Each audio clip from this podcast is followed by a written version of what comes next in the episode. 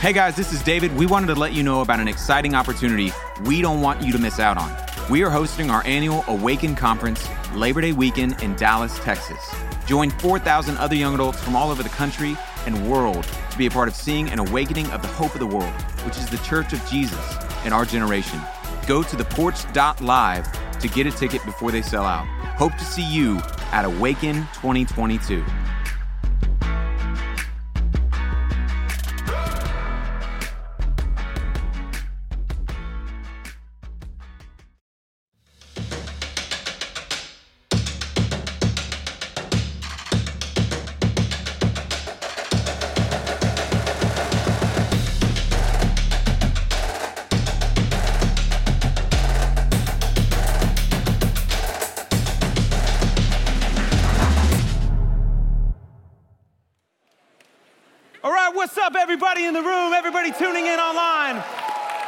Continuing this series, Anti Suppressants, looking at things you shouldn't suppress but address. Welcome all of our Porch Live locations, whether that is in Midland, North Houston, Boise, Cedar Rapids, uh, Des Moines, Cincinnati, wherever you are tuning in from. Let me start with some things that I would like to not suppress but address. And it has to do with things that we learned in school that we have never used since. Okay?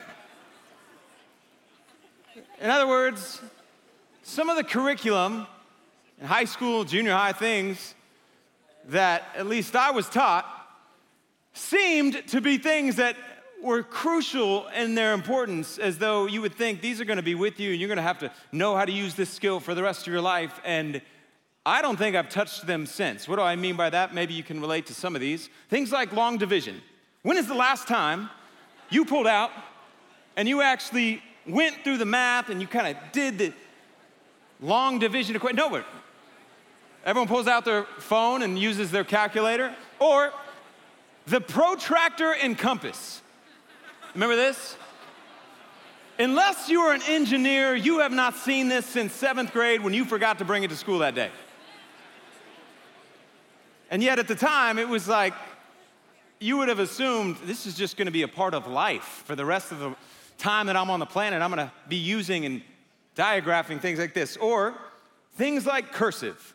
I don't know if they still teach cursive anymore, but let's be honest, anytime you meet somebody under the age of 60 that's writing only in cursive, it's a little concerning. It's like grandma and then this one guy, and it's like, huh, really? Only cursive? That's all you write in.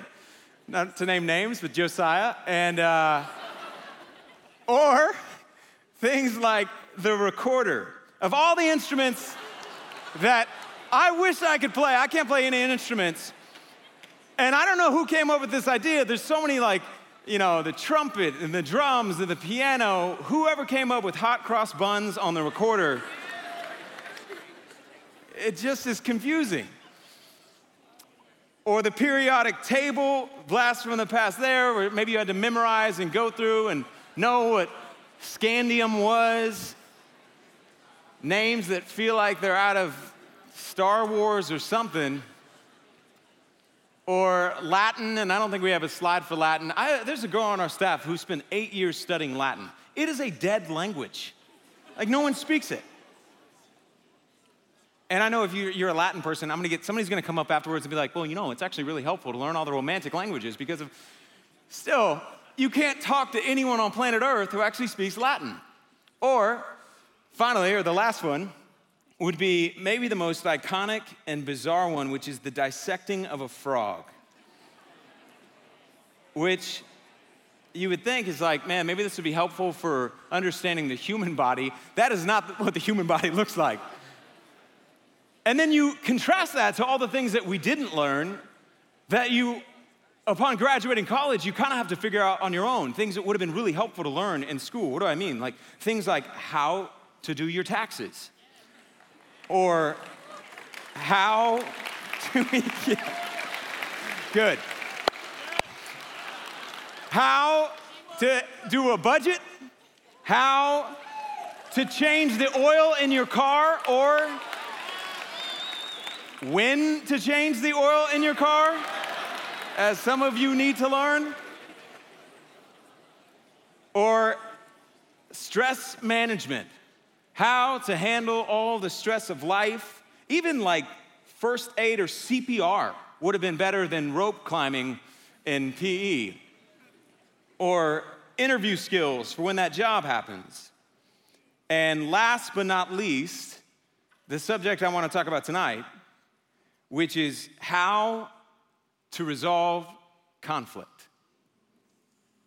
That there is no cl- ooh, there is no class that teaches you how to navigate the waters of relationships. And yet, relationships are one of the most important aspects of life, and specifically, your ability to maintain relationships.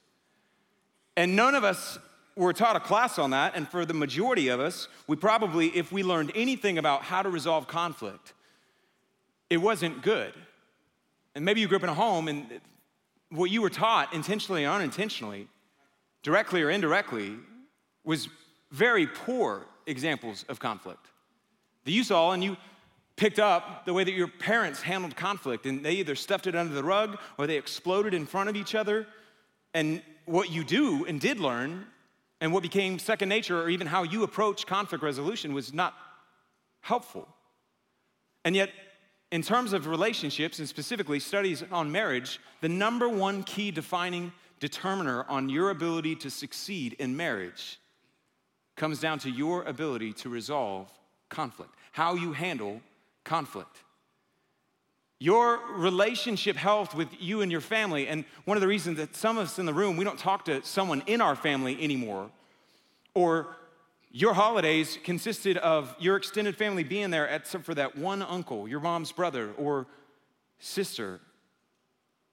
And they're not there because there's a huge breakdown in the relationship that happened that never got addressed. And yet, God commands followers of Jesus are to be about reconciliation and restoration of relationships or conflict resolution. In other words, to be a Christian, not just in the title, there's a lot of people that claim to be a Christian by the title, but to be a Christian with the lifestyle, it involves being people who are committed to conflict resolution. And so tonight, I want to walk through and give a class, if you will, on the subject and the prescription for not suppressing conflict, but addressing it and running towards it. And what God's word has to say about how you and I can be people who fight for relational unity. So we're gonna walk through three essentials of resolving conflict. Qualities that should mark the people of God. Excuse me, two essentials. And the first one is to be why it matters to God, why it's such a big deal. And over and over and over, the New Testament ethic Jesus introduced was radical. And it's still radical today in our world. And as believers, we're not just to know that it's important to God, but also know exactly how to practice that. So we're going to walk through very specifically how that happens. So the first idea comes from Matthew chapter 5 verse 9. It says this. Blessed are the peacemakers, for they will be called children of God. Three sentences into Jesus' ministry, he says, the ability to bring peace into situations is what will mark, or one of the things that will mark the people of God, the children of God. They will resemble the God who brings peace. The first idea I want to talk about is a change in your perspective as it relates to conflict and conflict resolution, I want you to change your perspective. What do I mean by that? The Bible doesn't teach conflict is a bad thing, conflict is an inevitable thing. It teaches conflict is not necessarily bad. In other words, a lot of us think, and you were raised in a home, and it was so uh, divided, and your parents had so much fighting all the time that you just began to believe this lie that, hey man, conflict is a really bad thing. So now in a dating relationship, when that pops up, you run. And the Bible doesn't say it's a bad thing, it says it's an opportunity to honor God and how you resolve the conflict, how you bring about peace. It's an opportunity to honor God and to strengthen that relationship. The first thing involves a change in perspective.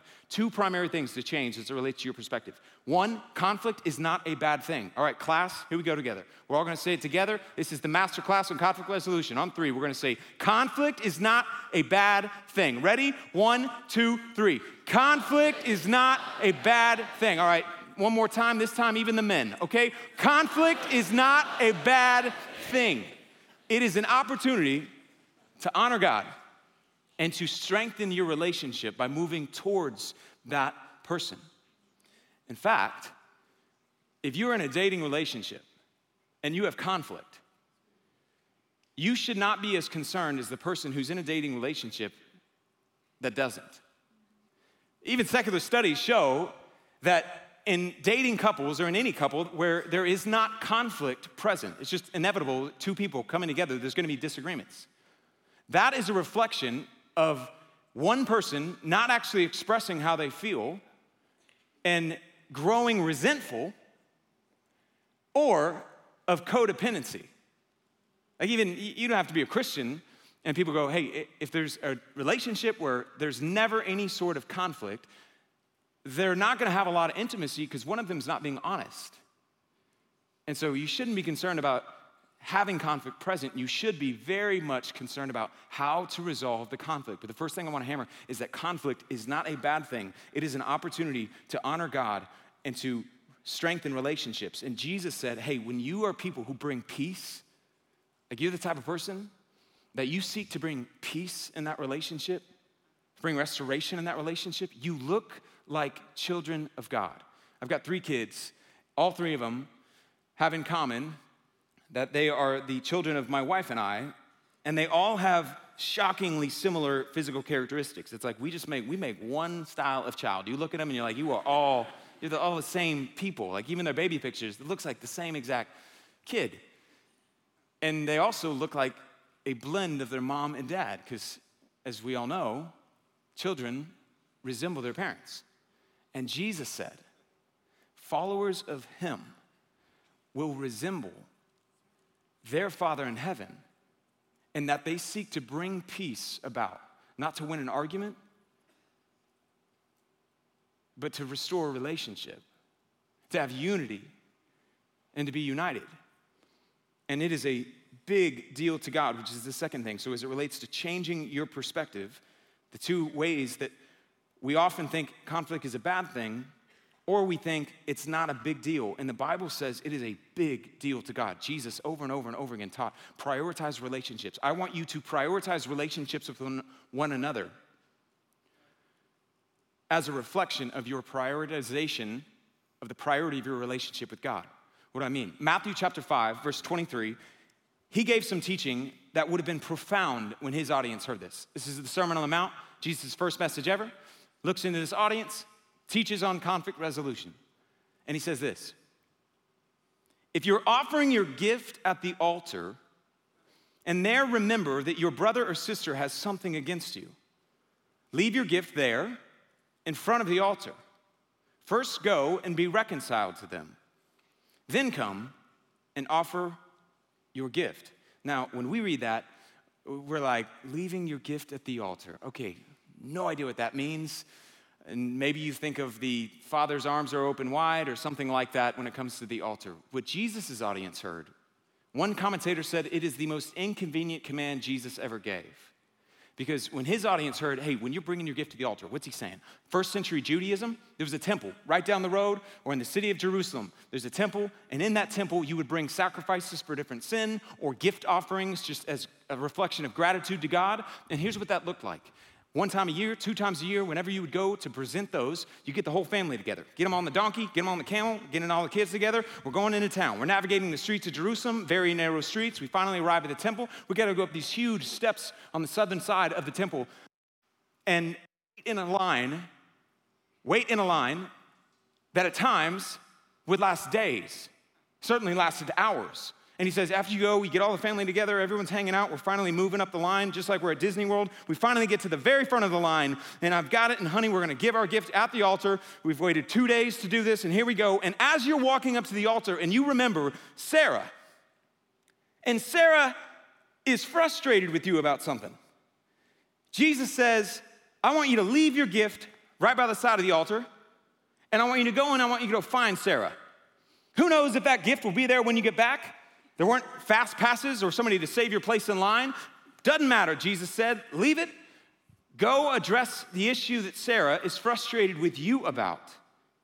He doesn't say whether it's legitimate, whether you think it's justified. He says, I want you to go and pursue them and restore that. Then come back wait in the whole line again with the kids, get up to the front of the line. Hopefully, the offering is still there, and give your gift to God. See, we read that and we run right by it and we're like, yeah, it's important to reconcile. His audience would have heard that is unbelievable. And it's a reflection of how Jesus' relationships were such a huge priority to him. In fact, you read that and I read that and you go, man, it seems like Jesus is saying, hey, I want you to prioritize worship, or I want you to prioritize relationships this way over worship of God. And Jesus would say, no, you prioritizing relationships this way is how you worship God, is one of the ways that you worship God. And you reflect that you are children of a heavenly Father when you do so. Christians are meant to, and we're about to walk through exactly how which is one of the ways that we stand apart as it relates to resolving conflict. But we're to be people who are passionate about resolving conflict together and who look different than the world around us. In the way that, man, you crossed me too many times, I'm done with you, I'm out, I'm cutting you out of my life and my relationships, and we're to be people who run towards one another. I have a friend who today was telling me a story. He went to a wedding recently, and at the wedding, the groom had family that was from another country. And the way that the wedding went down, and the reception in particular, was based on the culture of that other country. And one of the things that they did is that the bride and groom, they come together and they do like a money shower, where in the bride and groom dance, the people at the reception will throw money at the couple as a reflection of like support and blessing. And my friend is sitting there watching this and he's like, man, that is so unusual. And I didn't know I was supposed to bring cash. And the guy at his table was like, man, I got like 21s you can have and you can go throw them. And he goes, I don't know that I am comfortable throwing $1 bills at the bride as she dances at this wedding. And the guy was like, no, it's, just, it's totally normal. And he was like, hard pass because it was so counterculture. For them, it was. It's totally normal. It's part of their culture. But from the outside, it just seemed bizarre. And what Jesus says about the church and about Christians is that you, are, you and I are to live in such a way that the world around us looks and goes, that is so bizarre. And if that's not happening in how you relate to people, the ways that you pursue relationships with people, the ways that you don't give up on conflict, the means are the ends to which you'll go to forgive someone, to care for someone, the humility that marks your life. If you look like the world, that should concern you. Because it may mean that you're not actually a part of this different culture called Christians. And that you and I are to, if it, in other words, listen to me, if everything I'm saying right now seems so crazy and like, how could you? Are you serious? What kind of land do you live in where you just pursue people even when they hurt you and even when they've treated you that way? That doesn't seem right. Are you operating from a filter informed by God's word or informed by the world around us and your experience? Because the Bible says you and I are to operate through the filter and the lens of God's word. So, in other words, if what I'm saying is uncomfortable, that's because Jesus said. This teaching, if you have the mindset of the world, it's going to be uncomfortable. And if we're honest, myself included, we've all been informed by how the world thinks about relationships and how we pursue them. And I don't want to do that, that's uncomfortable. And Jesus said, In following me, it may be uncomfortable, but it's going to lead to light and life spreading in our world. And as Christians, we are to not resemble the world around us, but to look like our Father in heaven who's a peacemaker. So the first thing involves a change in perspective. And now I want to walk through very practically how we don't suppress those conflicts when those things pop up and they make that comment, or they say that thing, or they forget to invite me, or they forget to do something that I expected them to do. What do we do with that? And not suppress it, but address it and walk through a change in your practice. And this is going to go through five very specific things as it relates to how do I navigate conflict resolution? So, a change in your practice. First, the Bible says change your perspective. Conflict is not bad, it's an opportunity to honor God, strengthen your relationship. And it's a really big deal to God. Same, or the second thing is to change your practice, how you and I go about resolving conflict. The first thing is to overlook an offense if you can. That we overlook it if we can. Let me read these words Proverbs chapter 19, verse 11. It is to one's glory to overlook an offense. A person's wisdom yields patience, but it is to one's glory, it's a glorious thing to overlook an offense. Now, he's not talking about peace faking in contrast to peacemaking. He's saying it's a glorious thing if when somebody offends you, somebody does something that kind of rubs you the wrong way, if you can, with integrity, overlook it, believe the best. They forgot to say that, or the way they said that kind of rubbed me the wrong way. I'm gonna believe the best. I'm gonna move on. It's okay. I'm sure they didn't mean anything by it. And not live in denial and not stuff it down to bring up at a later time where you're building a case on how they always. That's not what he's saying. He's saying it is a glorious thing if somebody does an action and you're able to overlook it, to forgive it, to extend grace. So the first thing is when somebody rubs you the wrong way, to overlook it if you can. Now, how do you know if you can? It's, it's, ready? It's really, really, really important. If you can. In other words, there's things in life that you'll find yourself unable to overlook them. And that's okay, and you don't need to pretend that's not the case. But then you have to go on to the next step. And not do so because you're afraid of bringing up and I just don't want to have that uncomfortable conversation. No, to overlook it because you genuinely can. There's times, there's things, uh, uh, moments in all of our lives where you've eaten something and you know, oh man, this is not settling right. And this is probably going to come back up and I'm going to see that food again. Or there's moments where, man, you ate something and you're like, oh, man, I don't know. I, I think it's I think I'm going to be okay. I'm a little uh, it's a little upset, but I think I'm going to be okay. We've all been there. Same thing is true with conflict. Like there's times where somebody says something and you're like, man, okay, that stung, and yet I'm sure they had a lot going on, they were moving quick, and honestly, it, it's okay. And then there's other times where an event happens, someone hurts your feelings, someone does something that is sin against you, and you know man, this is not going away. Like I'm, you're driving down the road and you're replaying the tape and you're thinking in the shower about, man, if that conversation happens again, and I'm gonna look at her and I'm gonna go, ha, you're the problem. And you're beginning to play it out and there's no one even around you. And you're, you have arrived at the destination of you cannot overlook that offense. And so you've got to do something with that. And thankfully, Jesus gives really, really practical teaching on how you and I are to do this. And he does so in two places in particular. One is in Matthew chapter 7, and one is in Matthew chapter 18. And he walks through exactly how you do this. Are you ready? The first thing, after, man, can I overlook it or can I not, is that you and I are to own our part. Own your part.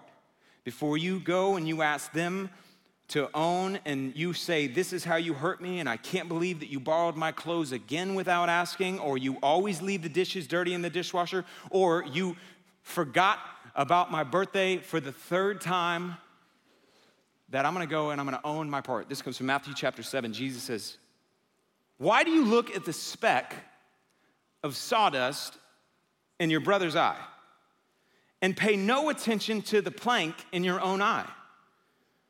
How can you say to your brother, Let me take that speck out of your eye, when all the time there's a plank in your own eye? Jesus brings up Jesus jokes, basically, and he tells a story or gives a parable of basically saying, it's like there's two men, and one of them has like a little tiny piece of dust in their eye, and there's a guy that has like a giant two by four just swinging out of the face, out of his face, and he looks at the guy with the speck, and he's like, "Hey, you know you got a speck in your eye. Let me get that out of your for, out of there, out of your eye for you." Jesus says, it's ridiculous. You should first own your stuff and not stop there and don't focus on anybody else. Because the next verse, he says, and then, after you've owned your part, then address someone else's part. He says this in verse 5 You hypocrite, take the plank out of your own eye then you will see clearly to remove the speck from your brother's eye. In other words, he's not saying never bring up someone else's speck. He's saying prioritize owning your faults first. that in every conflict, broken relationship, divided relationship, that you and I have a part to own. It's like this. And when we think about it, we often don't think about it like this, but in every conflict, there's what you would call the blame pie. And when we think about the conflict and you think about the dysfunction that you have in your relationship with the girl that you dated and the fact that he cheated on you and you can't believe that that would happen and all the ways that you think about the conflict or the tension that you have with someone else, there's your part and their part. And so you, you can think about it like this is the pie and this is how much. Often we'll think, okay, well, is it 50 50? I don't know anybody who ever thinks it's 50 50. If anything, they're like, they're the problem, and if they wouldn't have done this and X, Y, and Z, and so let's, let's be more realistic, and maybe you don't think it's 50 50, but you think it's more like 25 75. Honestly, I don't know anybody who thinks it's this. If I'm being honest, when people come down front, they're talking about they did this and I can't believe they did this. Here's really how they think about it. They think about it like they have all of this, and I have this little itty bitty on there. Sure, I, I, could have been, you know, the fact that I was dating him in the first place and he wasn't walking with Jesus, uh, you know, that's on me. But he, what he did, the fact that, you know, I was rude to her and I talked bad about her behind her back and I gossiped about her in the name of venting. Sure, that's on me, but it wouldn't have happened if she hadn't done that. And so I guess I have something, and Jesus is saying, You own 100% of your 1%. No matter how big or small your portion in that conflict is, that as believers, we're to go first and say, Will you please forgive me for blank? I want to own everything that I can. It was a story of a guy that had his life changed here at the porch, and he grew up in a really abusive environment with his father. And his dad was just physically violent with him. And neither of them were Christians, and eventually this young man becomes a young adult and he wants nothing to do with his father. And he comes to the porch and he trusts in Jesus and he's encouraged hey, you need to own 100% of your 1%. I say, are you kidding me? After all the years and the pain and the abuse that I went through, anything that I did was well deserved. If you want to experience healing, you've got to own 100% of your 1%. And the man began to say, okay, well, uh, sure, I, I, couldn't, I could have not cussed him out. I could have treated him more kindly. I was so hurt and I lashed out at times at him. And he went to his father. He's much older now. And he asked him for forgiveness for the way that he had spoken disrespectfully, for the words that he had used. And his father, who was 99.999%, fell to his knees, seeing someone who had, according to the world, and honestly, I think most of us say every right to just move on. Despite all the pain, come and say, Will you forgive me? I mean, I've seen marriages restored that involved this is the story of, of one of our elders, him and his wife. There was an adultery that was committed. And the person who didn't commit adultery, but had the adultery committed on them, as they were processing through healing, asked forgiveness for not pursuing them and pursuing intimacy and for not being as present of a husband of a husband as God would have had him be. Now, in that situation, when you're the one who just had adultery committed on you, everything in the world would say, How dare you? you I, I don't have anything to own. And yet, Jesus says, you and I are to constantly own our part. Now, let me be very clear. I'm not saying that if you're in an abusive, emotionally, physically environment or relationship, you need to stay there. But I'm speaking about as believers this radical commitment and humbly saying, Will you forgive me? And I'm gonna own 100% of my 1%. And you know what? It's a lot smaller than all the ways that I feel I was wronged. But Jesus says, you need to own your part. How do I know what part I likely have to own in my conflict resolution? This is really big, especially if you're in a dating couple.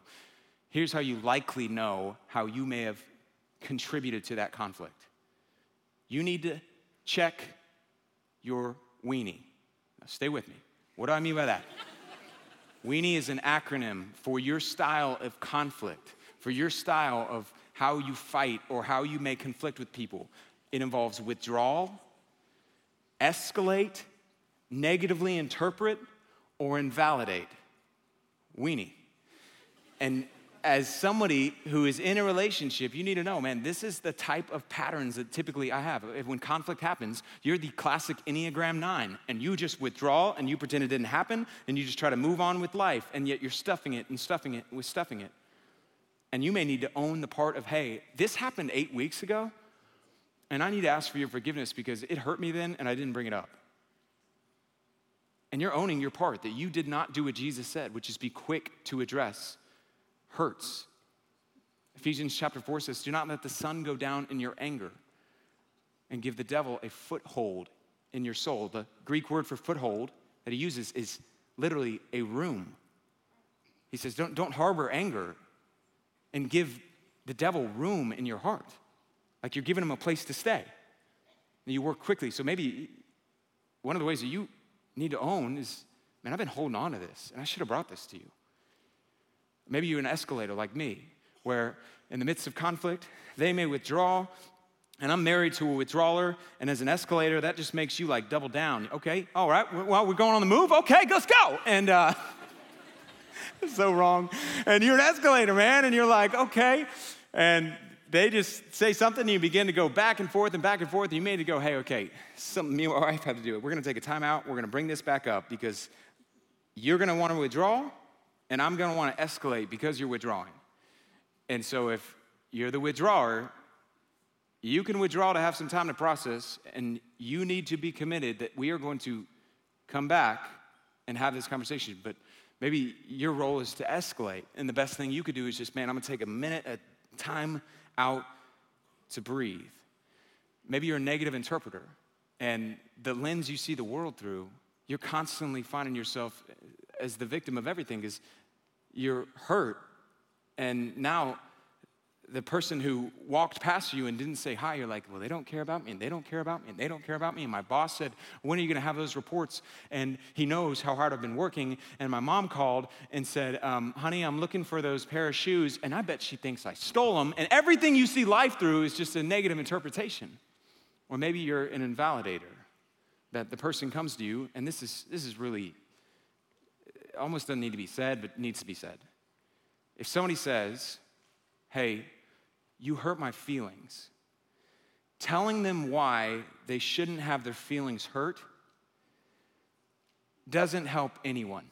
And it's never helped anyone in the history of the world. So when I come to you and I say, hey man, it really hurt me when you made that comment about me, and you begin to go, well, that's just because you're overly sensitive and you really shouldn't be hurt by things like that, and I can't believe you would even be there. You should take that to the Lord. Not helpful for anybody. and you're invalidating. And those feelings may not be reliable, they may not even be anchored in truth, but they're real in the sense that they're what they feel. And as believers, we're to be quick to listen, James chapter 1 says, slow to speak, quick to seek to understand, and to own our part and do everything I can to bring unity in that relationship about as quickly as possible. What if you don't know your part to own? This is where we invite God and ask Him through prayer and others around us. We will help us see our part. When I was growing up, I had a friend that every time I went to his house, it smelled so bad. And I feel like everyone has this friend. Am I right? And if you don't have that friend, you may be that friend. And I would go to his house and it would smell, and I would be like, man, it smells so bad in here. And he couldn't smell it. And this honestly created like a phobia in me of, maybe my house smells bad and I can't smell it, and nobody is gonna tell me that it smells bad, but it smelled bad. Like, true story, I'm like, to this day, I, my paranoia is like, I don't wanna have the home that my kids bring people over and they're like, man, this house smells, and nobody's told them because my friend, he couldn't smell it. It's all he knew. And unless somebody from the outside comes and says, bro, this, this smells in here, wouldn't know. And that's where we invite God's people in that, hey, I, I have thought through all the different ways that I could have hurt them and I can't see any of it. Will you help me so that I can own 100% of my part? So you overlook it if you can, then you own your part. Then Jesus goes through the four steps as you go to them and you own your part that we walk through. It says this Matthew chapter 18, verse 15. If your brother or sister sins, go and point out their fault. They do something that sins against you, that hurts you. Do it just between the two of you. If they listen, you have won them over. This is, this is further where Jesus' is teaching is so radical. He says, hey, if somebody sins, if somebody hurts you, somebody says something, somebody offends you, you're to go to them individually. In other words, you're not going to spread around, you know, the work office or spread around just y'all's other relationships, how they hurt you and how offensive and how they always know. I'm going to go straight to them. That I'm going to seek to honor and even protect them. And I'm to go directly to them and I'm to own my part and say, hey, when you continue to treat me like that roommate, it makes me feel blank. In other words, I'm gonna go directly to them, not somebody else. I'm gonna go to them and I'm going to own 100% of my part. And that could be I need to ask your forgiveness because I haven't brought this to you. Or I need to ask your forgiveness because I've already shared that. This frustrated me with someone else. And that's called gossip. And that's not right.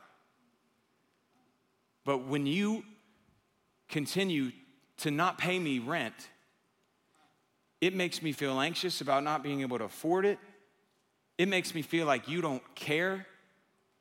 It makes me feel like you don't consider how that affects me. Whatever the sin is, in other words, you focus on the specific action that they took and the emotional response it created in you. Let me say that again. You focus on the specific action that they did. When you did blank,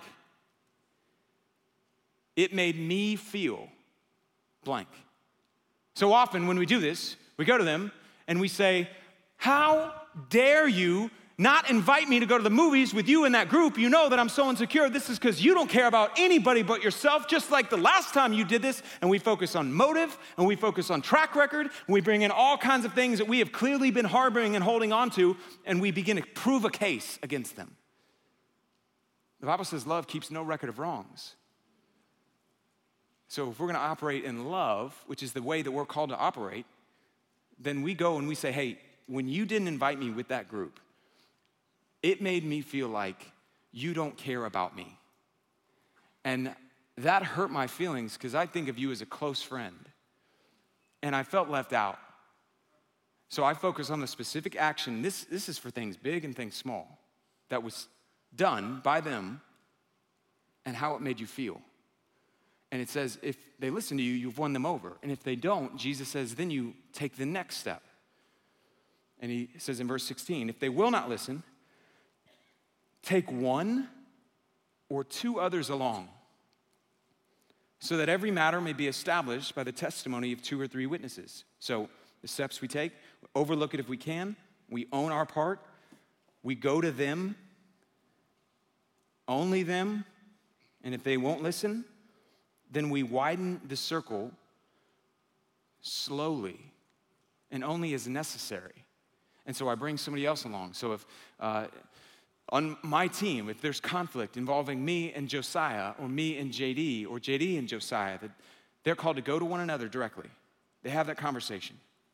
If they cannot resolve it, then they would widen the circle to one or two others. Ideally, the person that you bring I love that it says one or two because sometimes you have a mutual person that feels objective. And hey, we're just going to call them, they're our mutual friend. Sometimes it feels like, well, they're going to be on your side, so I need to bring somebody on my side. Ideally, nobody's on sides. We're on Jesus' side. And the goal is not to win and convince, it's to restore relationship, to hear and understand, to move towards each other. And Jesus says, and then you bring somebody else along and you walk through it again specifically, this is the action you took, this is how it hurt me. And hopefully, they begin to realize that they have erred. If this, this is only for Christians, by the way, this is specifically for Christians, and they're moving towards one another. And Jesus then says, if they won't listen still, then you bring it to the church. And that day, the word church in Greek is the Greek word for assembly. It's the gathering, it's the group. It's, in other words, not the porch, where if you are in conflict and they won't listen to two of you, bring them down front. And next week we're gonna be like, this is Bob. Bob wasn't listening to his roommate about, that's not what it means. It's saying like the small group. You widen it only as necessary. That's the principle and the heart of Jesus' teaching. And if they still don't listen, verse 17, if they refuse to listen even to you, to the church, treat them as you would a pagan or a tax collector. Now, how did Jesus treat pagans and tax collectors? He loved them. So he's not saying shun them, create a Facebook page that's closed that just highlights all the errors that they've had. He says, You love them. You just don't call them to follow Jesus in the same way that you call other believers and sisters in Christ to follow Jesus. You're not going to hold them accountable because they're saying, I don't want to be held accountable. I want to live how I want. And to that person, Jesus still loved him. He still spent time with him. He still cared for him. He just knew, I'm not going to call you to following Jesus because you've made it clear you don't want to. And my heart still hopes that you do. And I still want you to. But I'm not going to call you to do that because you've made it clear it's not what you, at least today, want. But the heart is always for relational unity together. And this is where the church, Satan, the word for Satan in Greek is, is the Greek word diablos, like devil, diablo. The Greek word diablos comes from the root of divide, like diameter runs right through the middle. Satan's entire offense is to divide. In other words, if you're in a place where you're finding yourself justifying, he doesn't know what they did and how they hurt me, and I don't need to do anything, and they need to own their part, and I'm not moving towards them, I just want you to consider if the offense of staying divided is you operating underneath the Spirit of God or the way of the world, which is the way of Satan that he wants division.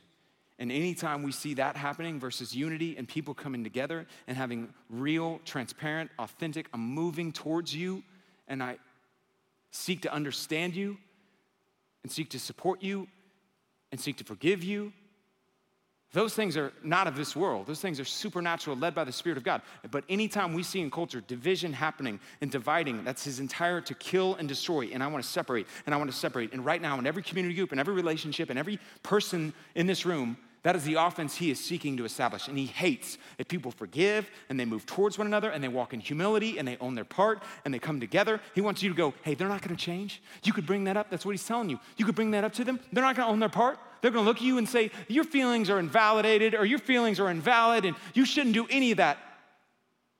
And that is not the Spirit of God. And it may be that same Spirit who calls us to do things that are uncomfortable like forgiving, for being the first person to own our part when we were the one clearly wronged, is exactly the Spirit of God at work in your heart and in your life, making you look more like your Father in heaven, who's calling you to forgive. And when you do and move towards that person, you're going to experience healing because you'll be set free from a bondage of bitterness, from a prison of resentment. And Jesus is saying, You can come out of that cage. But it's going to involve you forgiving and moving towards them. So the final example is loving them. So let me walk through really quickly. I'm going to have two people come up on stage and give very fast examples of what this should look like. This is Garrett and Heather. Welcome to the stage, Garrett and Heather. Okay. Heather is going to have this dice. It says believer on one side. This is going to have a number of different relationships because that's the most practical thing people want to know. By the way, these people have no relationship or romantic relationship. Heather's actually engaged off the market. Garrett, fair game. And uh, he's not fair game. He's dating someone too. Are you engaged? He's dating. Okay, this is getting awkward real fast. Let's walk through exactly very quickly scenarios because when they're not a believer, the games change, the rules change. And the most loving thing to do is to not uh, confront them in the same way that you would a non believer. So let's go with unbeliever. So your unbelieving coworker at work, they've offended you and they uh, made a comment about the way that you dress or the people that you spend your time with, whatever it is. What should you do in that situation? Depending on the level of relationship, it's not inappropriate for you to say that hurt my feelings. But high level, the goal in that context is to, man, I'm going to extend grace. I'm going to treat you not like you treated me rudely, but like God treated me in Jesus. And I'm gonna own my part in any way that I can. And I'm gonna ask for your forgiveness.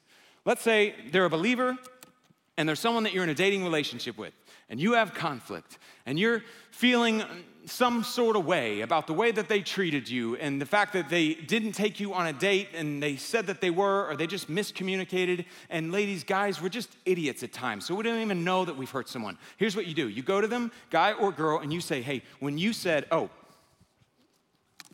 believer when you said that it hurt my feelings. When you did that it made me feel like you don't care. And this opens the door for them to respond and strengthen your relationship and say, It wasn't that I didn't care. I didn't call you on my way home from work because I was on a business call that didn't end, and I just kept, I, I had to continue that call. And so it wasn't that I didn't want to catch up and I'm not concerned or I don't care about you, it's that I was still working. And that thorn that had been planted in your mind of, he doesn't care about me, she doesn't care about me, is addressed, and you're able to move towards one another. Now, let's say they are an unbeliever who's a family member, or an unbeliever who's a friend. Let's go there. They're an unbeliever who's a friend who you have a relationship with, and they did something and it really hurts you.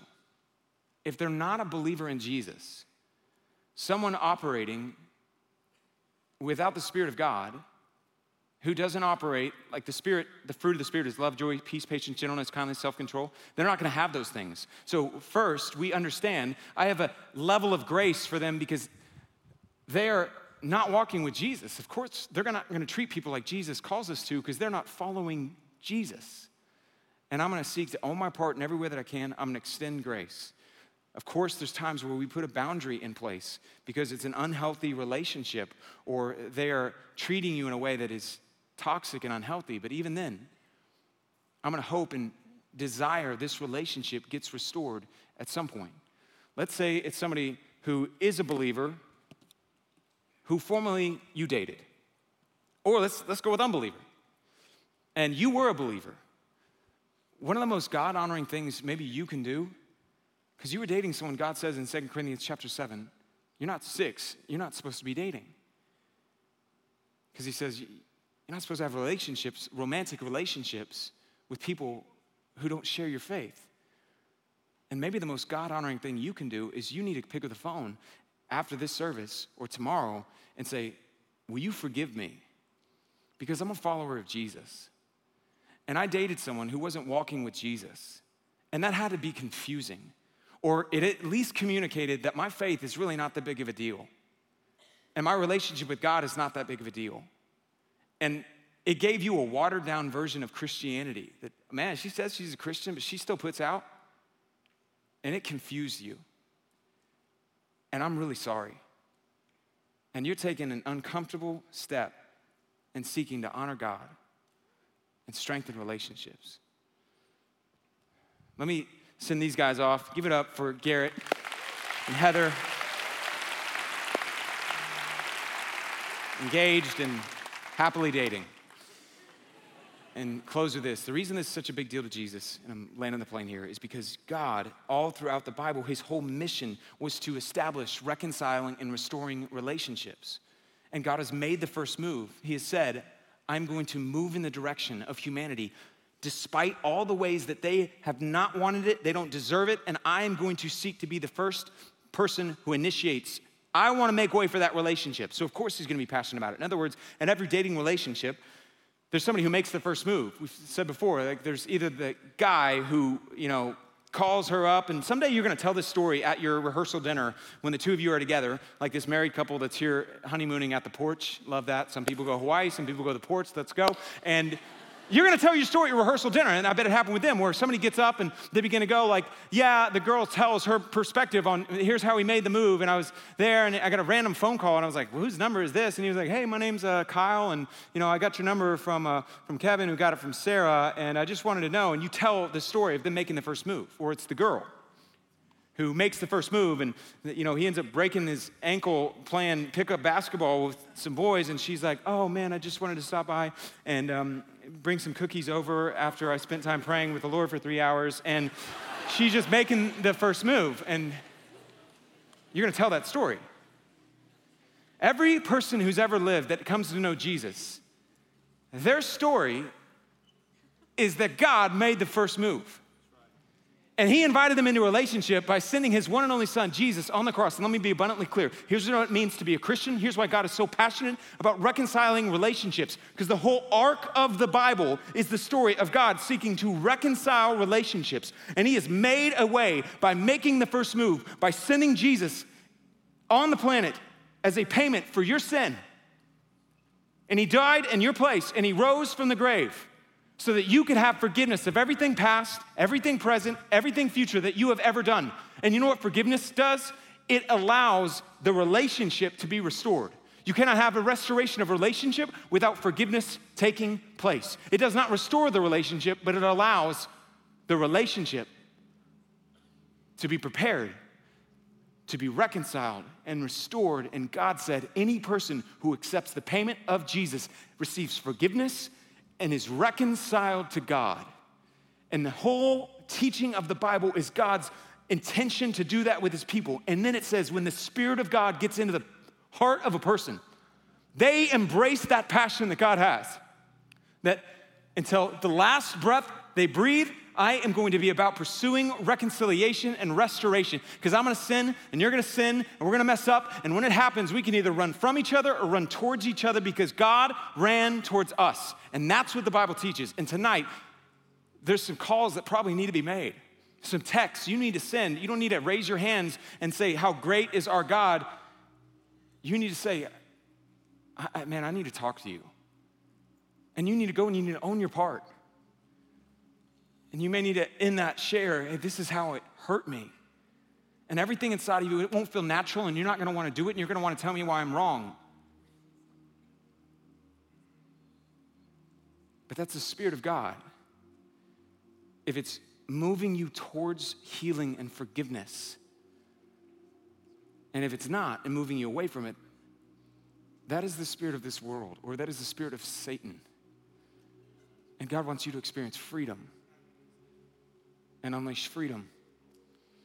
And so I'm gonna pray, and I just wanna pray, and as I do, there may be names that come to mind, or there's someone in your life, and you may need to, before they die, that you don't have to stand at a tombstone someday and say, Man, I forgive you, and I'm moving on. And they're a believer, and you're gonna move towards them, and you're gonna humbly own everything that you can, and then share the ways that maybe their actions hurt and how it made you feel. And the only reason you're sharing is because you want to have a restored relationship. And you love them. And you want restoration because of the God who extended restoration to you. Let me pray. Father, I pray for anyone right now who has a family member, has a hurt, has relational brokenness that they're carrying in here. That you would be bigger than the pain, you would be more real than the hurt, and you would strengthen them to move in the direction of that person, even though it's uncomfortable, even though it's not fair. But they would do so because of the way you moved towards us in our direction, even though it was not comfortable to be crucified on a cross. And it was not fair that you would die for me and my sin. And you would make us people of grace, love, and forgiveness who run quick to reconcile. In Jesus' name, amen.